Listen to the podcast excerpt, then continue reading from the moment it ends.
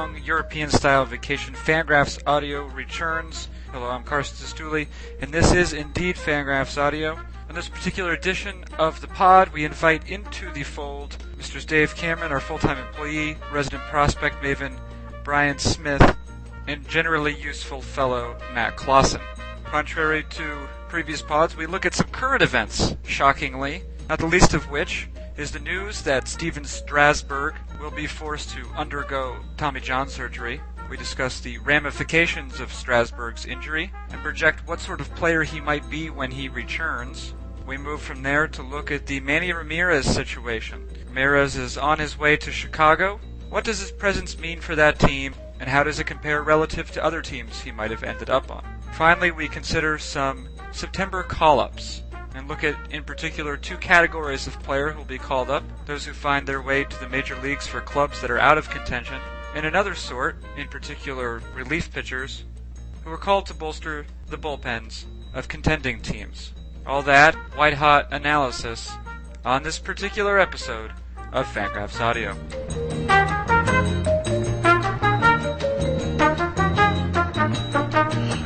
Yes, indeed, uh, back after a summer's furlough, or at least an August long furlough, it is a bang up edition of Fangraphs Audio.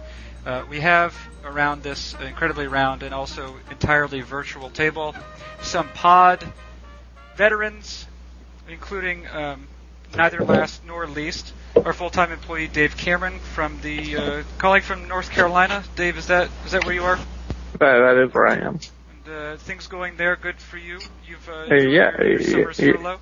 Yeah, no, no furlough for me, and also the oppressive humidity of Hades has passed for a little while, which is great.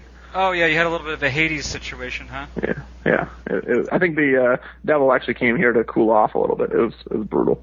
Now, if you were to compare that to a Ring of Hell, uh, which one would you compare it to?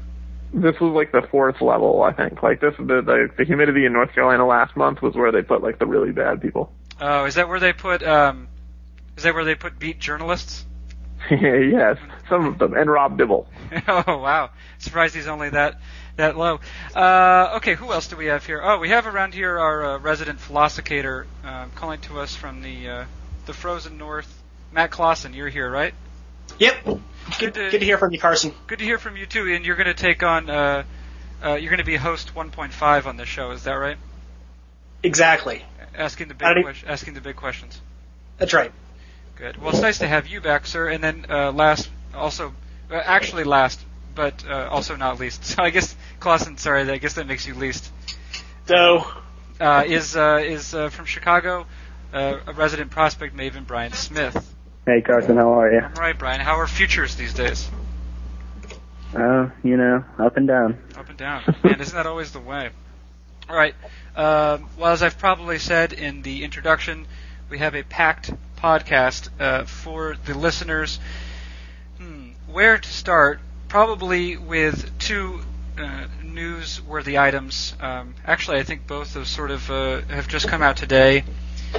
Mm, probably one that uh, will have uh, s- uh, smiles turning upside down into frowns is the news that Stephen Strasburg, um, probably one of the more talented and uh, entertaining pitching prospects that we've had in some time, the news that he will need to have Tommy John surgery. I'm curious um, because I'm sure a lot has been said. Dave Cameron, let's start with you. What what is the reaction to this? Uh, what what is any sort of valuable reaction to this news other than that's depressing? Yeah, I mean, I think that's the main thing that we all felt when we heard the news is this sucks. And, uh, you know, I think for anyone who's a fan of baseball, Strasburg was fun to watch. And, like, regardless if you root for the Nationals or not, he was good for the sport. People went to watch him pitch. They would tune in to watch him pitch. Uh, he got on SportsCenter regularly. You were able to talk to him about him to casual fans who weren't necessarily diehard baseball guys, but they liked seeing 100 mile an hour fastballs blow hitters away. And so to lose him for at least a year is a blow to baseball. And um, you know, I, I like the analogy to the uh, inverted frown. It's you know, I think one of the unfortunate things that comes out of this is people like to dance around and say, "I told you so." His mechanics were terrible, and uh, pretend like they knew that Strasburg was going to get hurt. When in reality, so many pitchers get hurt that you could just point at the guy and say he's going to get hurt, and eventually you'll probably be right because pitcher attrition is so high. But um, you know, most of these people who are dancing around and treating this as good news or that it proves their pet theory right, I, I just kind of want to punch them in the nose or give them an inverted frown. What's the pet theory? Well, you know, there's the whole uh, theory about the inverted W. It's a specific kind of way your arm action goes, and Strasburg was uh, labeled as one of the guys who used that kind of arm action. And the theory is that those guys break down more often. There's no actual evidence for this, uh, and you know, there's no proof. Uh, and most of the people who actually have studied pitching mechanics disagree with the theory. But there's a, a decent crop of people out there that like to repeat it anyway. And so there's been several in the comments thread today saying, you know, well, haha, we told you so. He throws too many breaking balls and he has an inverted W, and I, I kind of hope someone slashes their tires. Oh boy. Well, let's hope it's their tires and not some other part of them. Uh, Klaassen, you didn't you used to work for Driveline Mechanics? Are, are you a uh, are you a pitching mechanics expert? No. Oh. Well, why were you writing for them then? because he needed somebody to crunch numbers and t- say things like Greg Zaun's pretty good and that uh, uh, Jeff Francoeur sucks. Oh, you're valuable. you know, Super deep. valuable. Yeah, it was deep. Well, Klaassen, Klaassen, do you want to uh, do you want to answer for us why it's called uh, an inverted W and not an M? You know, I've been pondering this for for months, maybe even eight months. You know, so it's been a, spent a lot of time. I have not, I have no idea. I was hoping we could. Maybe it just doesn't sound as cool. Uh, that's why we. That's why we call a frown uh, uh, an inverted upside down parentheses. Matt Klaassen thinks the deep thoughts.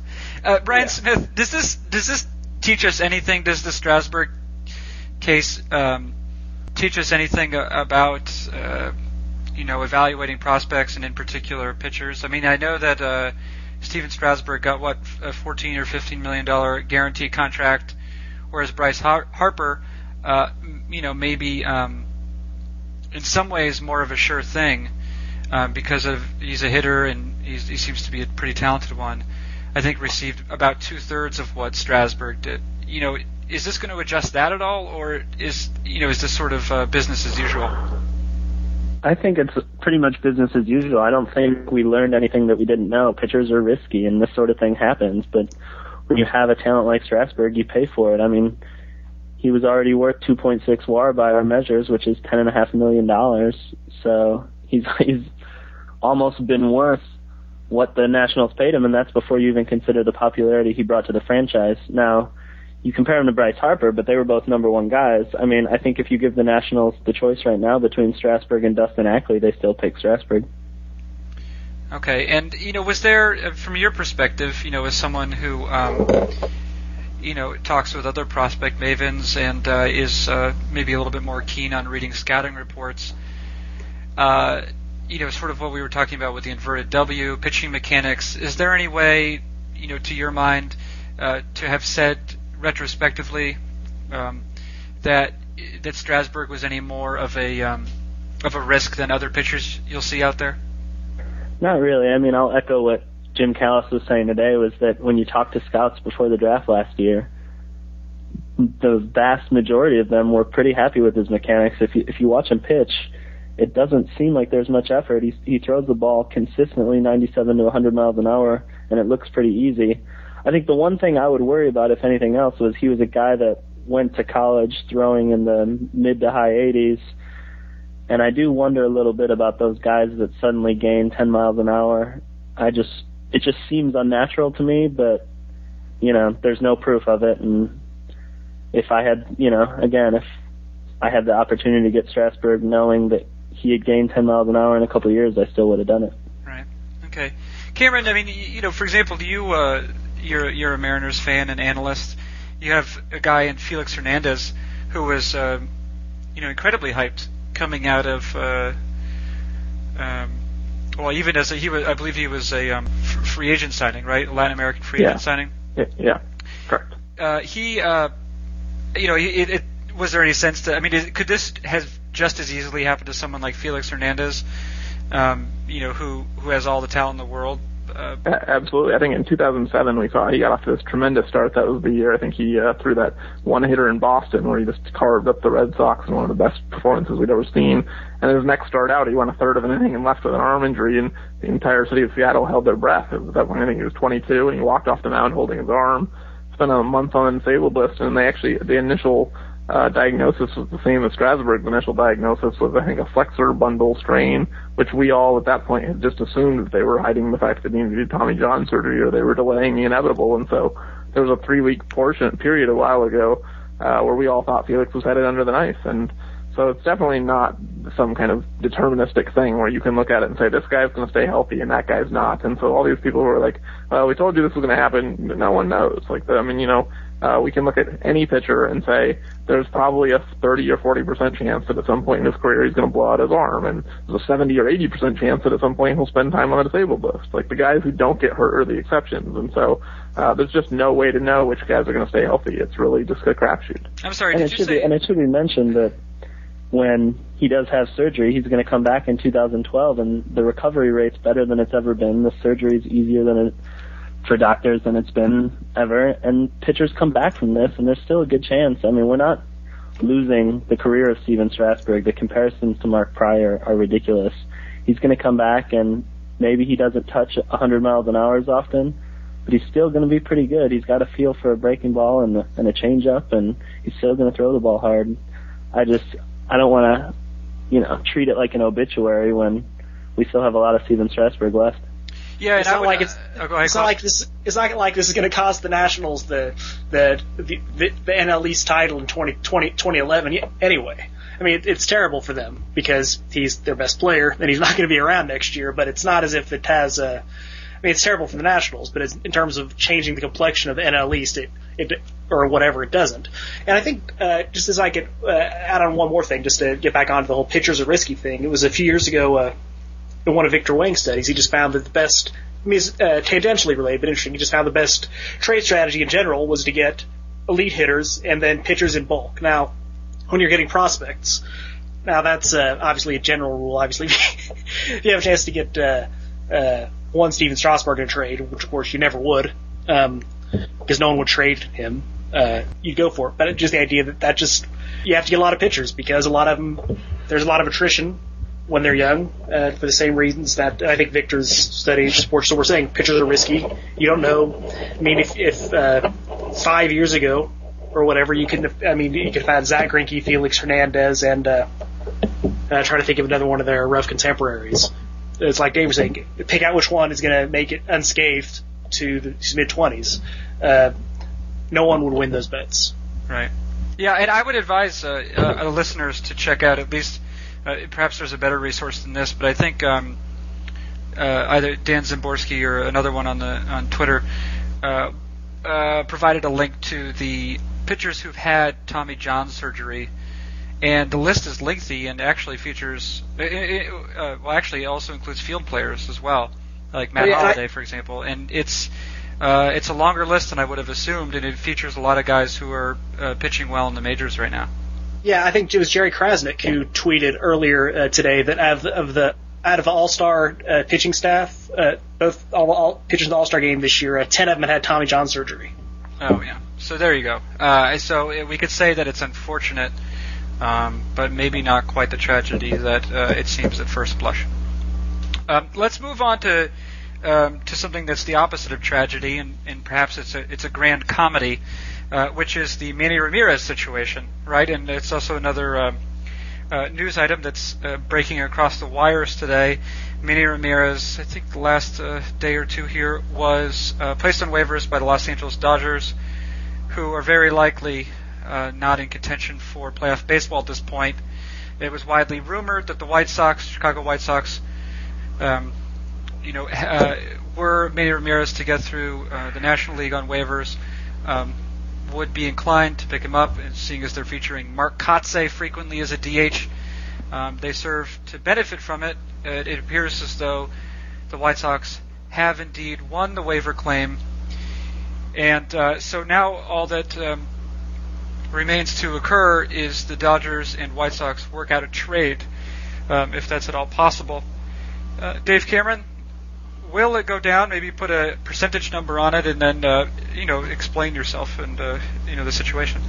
Yeah, I don't think we'll see a trade. I think the Dodgers will end up just giving Manny Ramirez to the White Sox, much like the Blue Jays just gave Alex Rios to the White Sox a year ago. I think this is a very similar situation where, in the end, the White Sox are going to say, you know, we will take this player and his salary, but we're not going to give you anything for him. And the Dodgers will look around and say, we would rather save four million dollars than you know haggle over some low level prospect, and they'll eventually just let Manny go because uh, they'll realize they're not actual contenders this year. There's too many teams they have to jump over, and the White Sox will spend the four million dollars to get a DH upgrade for the final month of the season, and um, I think it'll be an interesting case to see if it works. I mean, I think they're clearly an inferior team to the Twins, but they're close enough to where it, it makes some sense to try for it. And you know, one of the things we've talked about in terms of win value, someone might say four million dollars for a month of Manny Ramirez. That's crazy. But if that win that he is worth over Mark Kotsay uh, is the win that pushes them into the playoffs, that win is worth twenty or thirty million dollars in terms of financial gain because a playoff series is a huge revenue generator and it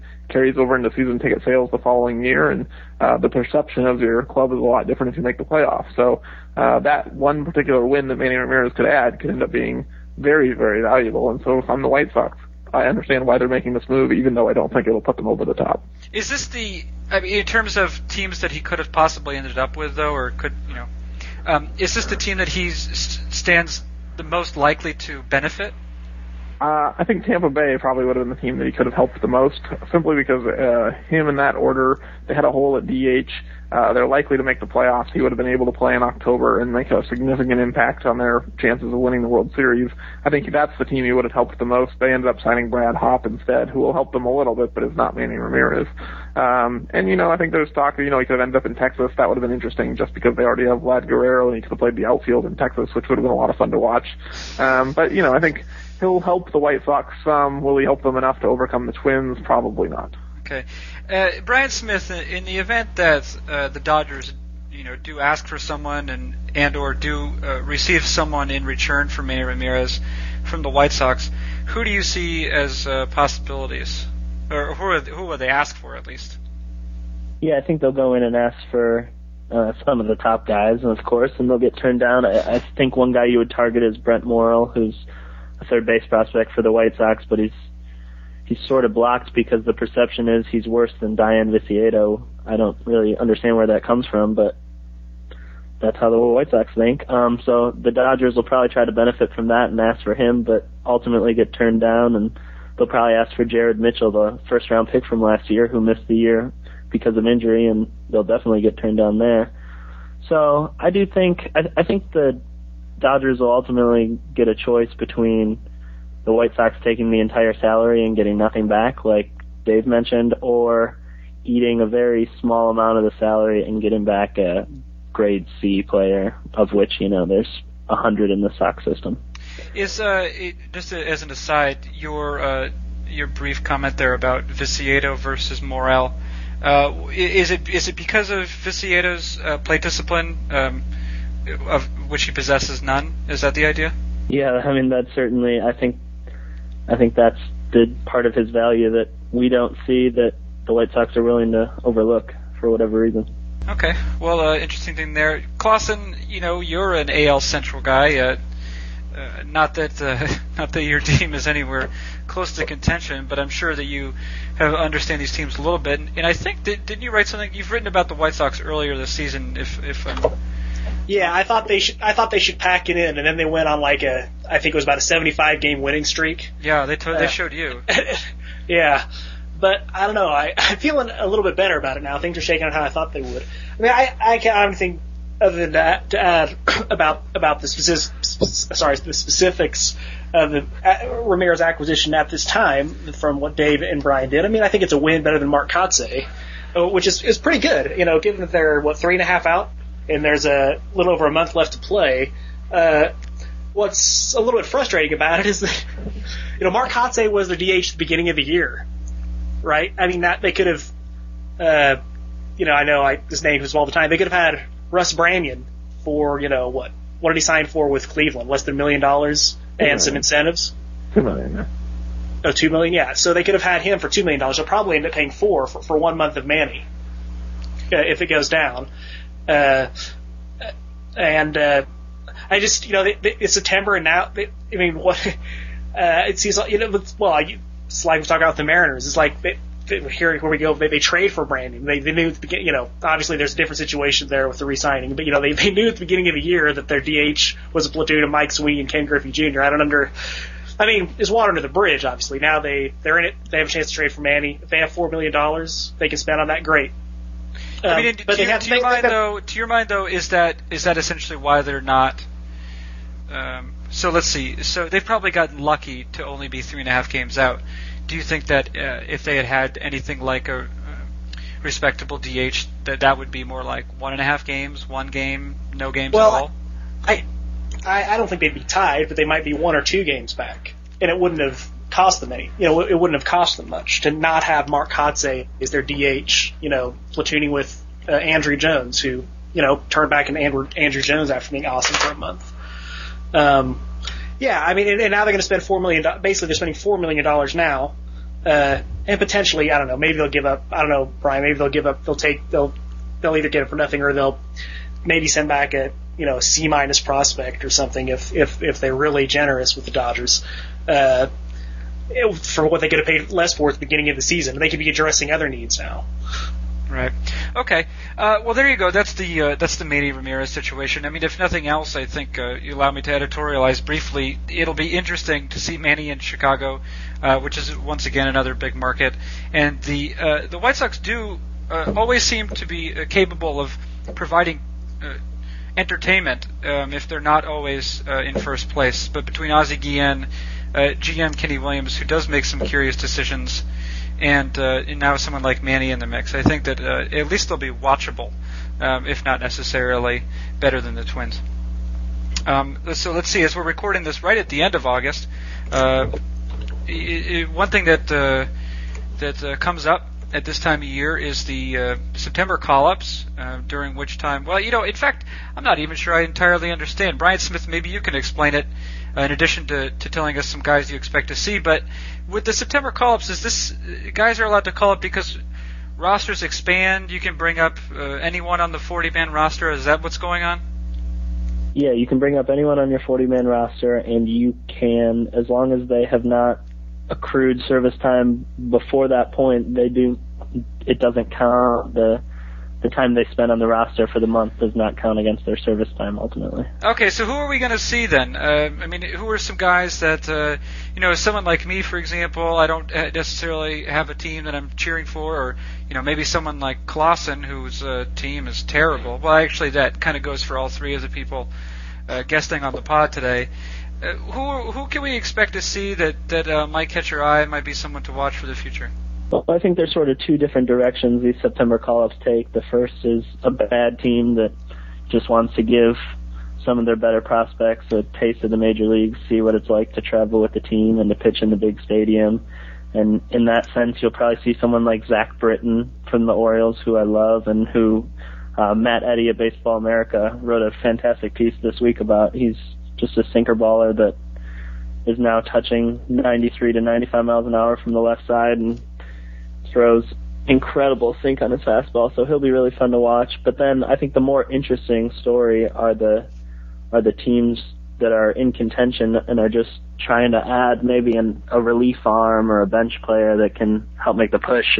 You think about Francisco Rodriguez with the Angels the year they won the World Series, someone that could ultimately uh, sneak into the playoff roster based on the the weird rule in place, and someone like Aroldis Chapman of the Reds or uh, Tanner expect- Peppers. Do you expect uh, Chapman to be called up? Yeah, absolutely. The the uh, the Reds moved Chapman into relief in I want to say early July, pretty much with the sole intention of having him used to the role when September came around, and we saw the same thing with Jake McGee for the Tampa Bay Rays, who who got moved into relief a couple weeks ago, and he's he's a lefty similar to Chapman in the sense that he's now throwing about 96, 98 miles an hour. And Tanner Scheppers is another guy who the Rangers say is ultimately going to be a starter, but they've kept him in relief. Well, he had a brief stint as a starter, but they've moved him back to relief, and he's going to come throw the hell out of the ball in September too. Is, is uh, Are, all those guys going to be starters? Is Chapman going to be a starter eventually? Uh, you know, when he is a uh, bona fide major leaguer. Yeah, I mean that's what the teams are saying now, and and I think you have to believe them. Scheppers is the one that I don't see as the starter in the least. It just doesn't make a lot of sense to me. His stuff more than the other two considerably drops off when he's a starter, and he doesn't really have good enough off-speed stuff, in my opinion, to succeed in that role. But Jake McGee, I think, can definitely be a starter if he can stay healthy, and and Chapman I, would love to see what he could do given a whole season in the role, but we don't really know yet. Okay, Cameron. Uh, two things to you. One is, uh, you know, uh, just generally, if you could think of any more prospects uh, that we're likely to see this September. Um, it seems like you know um, Smith provided a whole bunch of pitchers. If you could think of any field players, that would be great. And secondly, with regard to these pitchers, um, you know, do you think that this idea of role kind of screws with them? You know, I think of someone like Joba Chamberlain, who has had success in a relief role in the past, or maybe Jonathan Papelbon, who said who has showed success in a relief role, even though you know maybe at a certain point along the way in terms of their development, starting would have been the ideal way to deploy them. I'm curious about those uh, things, maybe field players and also uh, using pitchers uh, in in a relief role when maybe uh, you know starting is their ultimate destiny. Yeah, I mean, I think you'll see fewer position players come up than pitchers simply because it's easier to use pitchers with an expanded bullpen. They can do situational things. If you bring up a positional prospect, especially if their team is already in minor league contention and you know the minor league playoff stretch into mid-September, if you're going to pull them out of an everyday job, uh, would, what could be playoff experience, even in the AAA level, you're not going to want to sit them on the bench in the major leagues. And so a lot of these teams are more hesitant to call up their positional guys because it's not as easy to use them as a pinch hitter to break them in as if you bring them in for an inning in a low leverage situation as a reliever. So you might see someone like Lucas Duda of the Mets come up as a, you know, a power hitting kind of guy who could try and give their offense some spark. And, you know, it's not like the Mets have a lot of guys in his way right now. So. Wait, Duda? I'm like, sorry, Duda? Is what position does he play? Uh, he's a first baseman outfielder, but he's kind of one of these like lumbering, non-athletic guys who's he's a hitter. That's kind of his position. okay, um, and uh, and then in terms of the roles uh, for pitchers, what do you how do you see that affecting them? Like, it, I, you know, to add another name, Neftali Feliz, a guy who was probably originally. Um, you know, identified as a starter who can keep, uh, can hold his velocity into the late innings when he starts, but you know now pretty much seems set up to be a relief pitcher.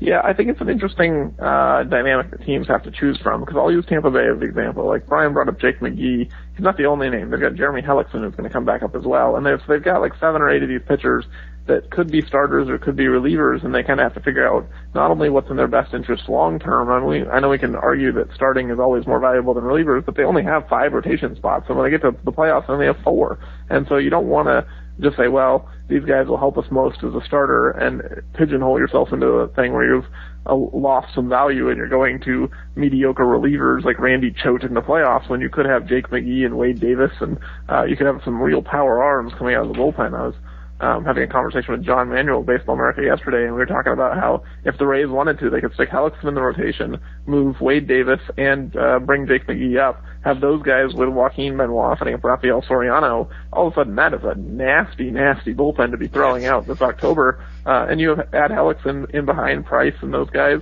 your rotation's still totally fine. So I think the the Rays could do some interesting things with their September call-ups and revamp their staff a little bit and go into October with a pitching staff that no one wants to face. Yeah. Hey, uh, Klaassen, the the Royals have actually done something that I consider kind of interesting, which is they seem to have used the last month or so, and will probably September to do this as well. I guess to kind of give auditions to I would, you, God, you don't even call them post type. It's sort of post, post, post type sleepers, like uh, Bryan Bullington and Philip Humber, both guys who were pretty high draft picks. Um, I, I don't know. I'm curious about first of all that Royal situation specifically, and then secondly, if you view you know September maybe as an opportunity to to try out guys who have been um, you know left by the wayside, even though maybe uh, you know they might have some talent or you know able to fill some role down the road. Well, in the Royals case, I think it's just, I'm not sure it's that interesting. uh, in the Royals case, it's just that everyone got hurt. Hochevar got hurt uh, after he, Luke Hochevar got hurt after he'd actually seemed to be uh, turning it on a little bit. I mean, not dominating, but pitching pretty well. Uh, uh, and then Gil Meche, to everyone's utter surprise, uh, is done maybe for all of next year too. And so, and then Bannister was, uh, to even greater surprise, was pitching terribly. So they, they basically had to. Uh, I forgot, you know, it's ridiculous. If you look at all the former first round picks the Royals might have on their roster in September, you might get kind of excited uh, until you realize, you know, a lot of it's, you know, Mitch Maier, Philip Humber, Bryan Bullington. I don't know, these guys are all number five starters. I'm glad that they've actually figured out that you don't have to pay, you know, two million dollars for replacement level pitchers. Um, so that's, that's an improvement. Um, Bruce Chen, always exciting. Um, you know, when he, when, when he comes in. I don't know Uh, if there was even actually any original hype on Bruce Chen though. I think it, this is not it's not post hype sleeper. It's post um, competence sleeper. Maybe. I'll, Don't, say- don't, don't say that to Will Ferrell. He's a big Chen fan. well, that's that's different. Yeah. That's, Although, although I know Dave is not a big Will Ferrell fan, but with, with you know, the, what's depressing about the Royals is that this is a team. I mean, now look, uh, let me say, it. you know, for all I said about Dayton Moore, and I, I take almost none of it back. Uh, the Royals farm system is a, uh, I, you know, I'm sure others would agree. I don't think I'm just being homer. Has made huge leaps this season. But what's depressing is there's no September call-ups to really look forward to. You know, Jai Miller got called up, or you know, or you have, you know, they, they they're giving, I guess, Kila and Alex Gordon another chance. Of course, they should have been called up a month earlier, since now we're not really going to find out that much about them in the majors. And uh, so, but but it's depressing to not have anybody who's ready in September. I guess we people thought Moustakas might get a chance, but he, he I think he's still a good good prospect, but he, he hasn't hit that well in AAA. So that's that's kind of a downer when you don't have any exciting. Uh, tri- when you're a bad team and there's no exciting, you know, you're thinking, hey, maybe, and what you're excited about is, hey, maybe Bryan Bullington can actually pitch in the major leagues. That's that's not much. Here's a here's a totally off uh, off off the cuff question though for uh, Dave and or Bryan or Bryan and or Dave, whichever order is appropriate. Uh, is there any chance? Uh, I know it's slim. I'm not sure why that the why they call him up. But any chance that De- the Rays call up Desmond Jennings? No. Yeah, they're definitely going to. Um, well, good. Wow. Let's see. Oh, yeah, I want you guys to find out this, and then I want to hear a, a Dustin Ackley throwdown for the ages. Yeah, no. I, I was totally, I was totally kidding. By the way, Bryan's right. oh, So we'll call him up. Bryan, yeah, so yeah, he's Bryan, gonna go he's gonna shadow Carl Crawford for a month because he's taking over for him next year. Oh, okay, so De- so you will get to see Desmond Jennings then. Yeah, I like Yeah. Jennings. I mean, it's just like everyone else. I like Jennings. I don't know. Just And and it wa- uh, I mean, will we see him deployed sporadically, or like, as I know, their right field is uh, has been sort of a, a rotating door. It, it's been uh, Joyce at some points, and he's played well, although gotten a little unlucky. Zobrist has been out there. I believe Kapler's out for the year. Is there any chance, uh, Bryan, uh, that that Jennings gets some right field time? I think there's a chance that Jennings plays right field, but most likely they're going to stick with the guys that brought him here, and you'll see Jennings as a fifth outfielder, defensive replacement, and uh, base runner in the late innings. He's really being called up to see what it's like to be on a big league team and to see how Carl Crawford han- handles himself every day because everyone in the Tampa Bay front office knows Crawford's not going to be there next year, but they'd certainly like someone that acts like him in the clubhouse and acts like him on the field. So, and, and it is Jennings is a pretty dynamic base runner, isn't that right? I mean, is he could he fill sort of that uh, pinch running role, uh, you know, a la Dave Roberts uh, come the playoffs? Yeah, I think, I mean, I do think the Rays will try to exploit that Francisco Rodriguez rule and, and try to get him on the playoff roster, uh, if they make it that far. I would think at least, but you never know, and they might be doing that anyway with Jake McGee, so it's hard to tell what they're going to do just because they legitimately have 35 people worthy of being on the playoff team. Right. Now, it, uh, so we have Desmond Jennings there. An- Another position player we may or may not see is Dustin Ackley. Uh, Smith, I'm going to come back to you in a second, but I want to hear what Cameron has to say about it first. Uh, this is maybe pro Ackley. Is that what it is? Yeah, well, I think uh, I think you're not going to see Ackley in September. The Mariners have him ticketed to go to the Arizona Fall League again, and realistically, he's played baseball for 12 consecutive months at this point. Like since they sent him to the AFL last year, he hasn't taken any time off, and so at some point they need to give the kid a break. And he's not major league ready, so uh, I don't think they're going to bring him up. And um, if they do, it'll be for like a token at bat where he gets to say hi to the fans, and then he heads off to Arizona. So I wouldn't expect to see too much Dustin Ackley this September if you see him at all. Um, but I know Bryan and I have some disagreements over Ackley's uh, potential power in the future, and uh, you know it's okay. I, I think I'm right. well, what do you see Ackley as, Cameron? I mean, in terms of uh, whatever you want to do by WAR or slash stats. I mean, how do you see him? Yeah, the comp that I've kind of grown into since they moved him to second base. I originally threw out the Darren Erstad name when he was thinking of going to be an outfielder, the hopefully the good version before he, you know, uh, had all the injuries and became terrible for the last 10 years of his career. But um, now I'm kind of looking at it as kind of like a Brian Roberts type, where you see Roberts had very similar minor league numbers where he hit for no power whatsoever. He's not a huge walk guy, but he makes a good amount of contact and he hits a ton of doubles and he plays pretty good defense at second base. Right now, Ackley's defense at second base is nowhere near that good, but it's his first year at the position, and so I think that's kind of what you'd want to project him into. And Brian Roberts has never been the best player in baseball, but he's a good four to five win player when he's healthy, and um, I think that's what Ackley's upside could be is probably more of the four win player than the five win player. He'd have to get a little bit stronger and get really good defensively in order to be a five win guy. But I think as a as a really good, you know, 300 hitter with 40 or 50 doubles a year, maybe 10 or 15 home runs and some walks, uh, if he can play second base competently, that's an all-star caliber player. Right. Okay. And Smith, uh, you know, how do you feel about that Brian Roberts upside? I mean, I'm just shocked to hear Dave Cameron say 10 to 15 home runs because I think that runs counter to everything I've heard for the last two months. I think that's the stance that I've been taking, and you, know, you feel I'm, like I'm he's uh, you feel like he's taking your position a little bit. Yeah, I think he's coming over to the to the right side of the argument a little bit. Cameron, have but, you changed have you changed your stance on on him a little bit in terms of the power? No, I, don't think I ever saw him as more than a 10. I mean, that's one of the reasons I threw out the uh, Erstad comparison. I mean, he had that one year he hit 24 home runs, but he was always a low double digits kind of guy. And, um, you know, I've even compared him to Derek Jeter, which is kind of the same thing, where he's generally a t- 10 to 12 home run guy who, you know, hits the ball the other way, has an inside out swing. Uh, I think that's the kind of hitter we can expect Ackley to turn into if he lives up to potential. I'm not saying he's going to be Derek Jeter, but that's kind of his upside is that kind of hitter. I think you know the Chase Utley comparisons were more because he likes Chase Utley, and so writers ran with that. I don't think Ackley's ever going to turn into uh, Chase Utley as a hitter, and um, but I think realistically, you know, he's a doubles guy. He's not a homers guy. I don't think. uh I mean, hopefully I've never represented him as a 30 homer guy. I don't think I ever have, and I've never believed he was going to be a 30 homer guy. So I think the, the, those of us who are fans of Dustin Ackley are hoping for 50 doubles and 15 home runs a year. Smith, when you have your sort of like a behind the schoolhouse type throwdown with Cameron, do you plan on wearing brass knuckles of any sort, or are you just going to go at it, you know, like, or are you going to do like a like glass on your fist types of thing, a la you know, Street Fighter, or what? I mean, how are you going to take him down? Do you foresee?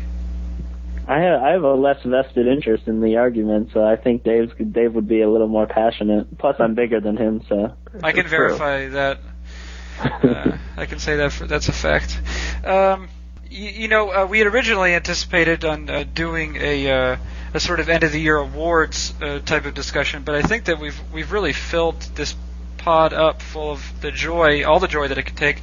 And uh, so I'm going to suggest that we, uh, so we'll table the uh, discussion of end of the season awards until next time, and uh, we'll we'll let uh, that intriguing discussion uh, whet the appetites of our rabid listenership. In the meantime, for Dave Cameron, thank you, sir, for joining us.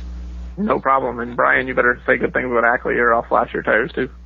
Okay. Uh, uh, wow. Okay, Bryan Smith. Um, good. Uh, thank you for joining us, sir. And uh, I hope you don't own a car for your sake. Yeah, I'm gonna go move it. Smart. From North Carolina. That's best yeah, exactly. that you do that. And Matt Klaassen, uh, always a pleasure to have you on the show. Indeed. Well, you agree that it's a pleasure to have you on the show. Yes, you, you should be happy to know me. I am happy to know you.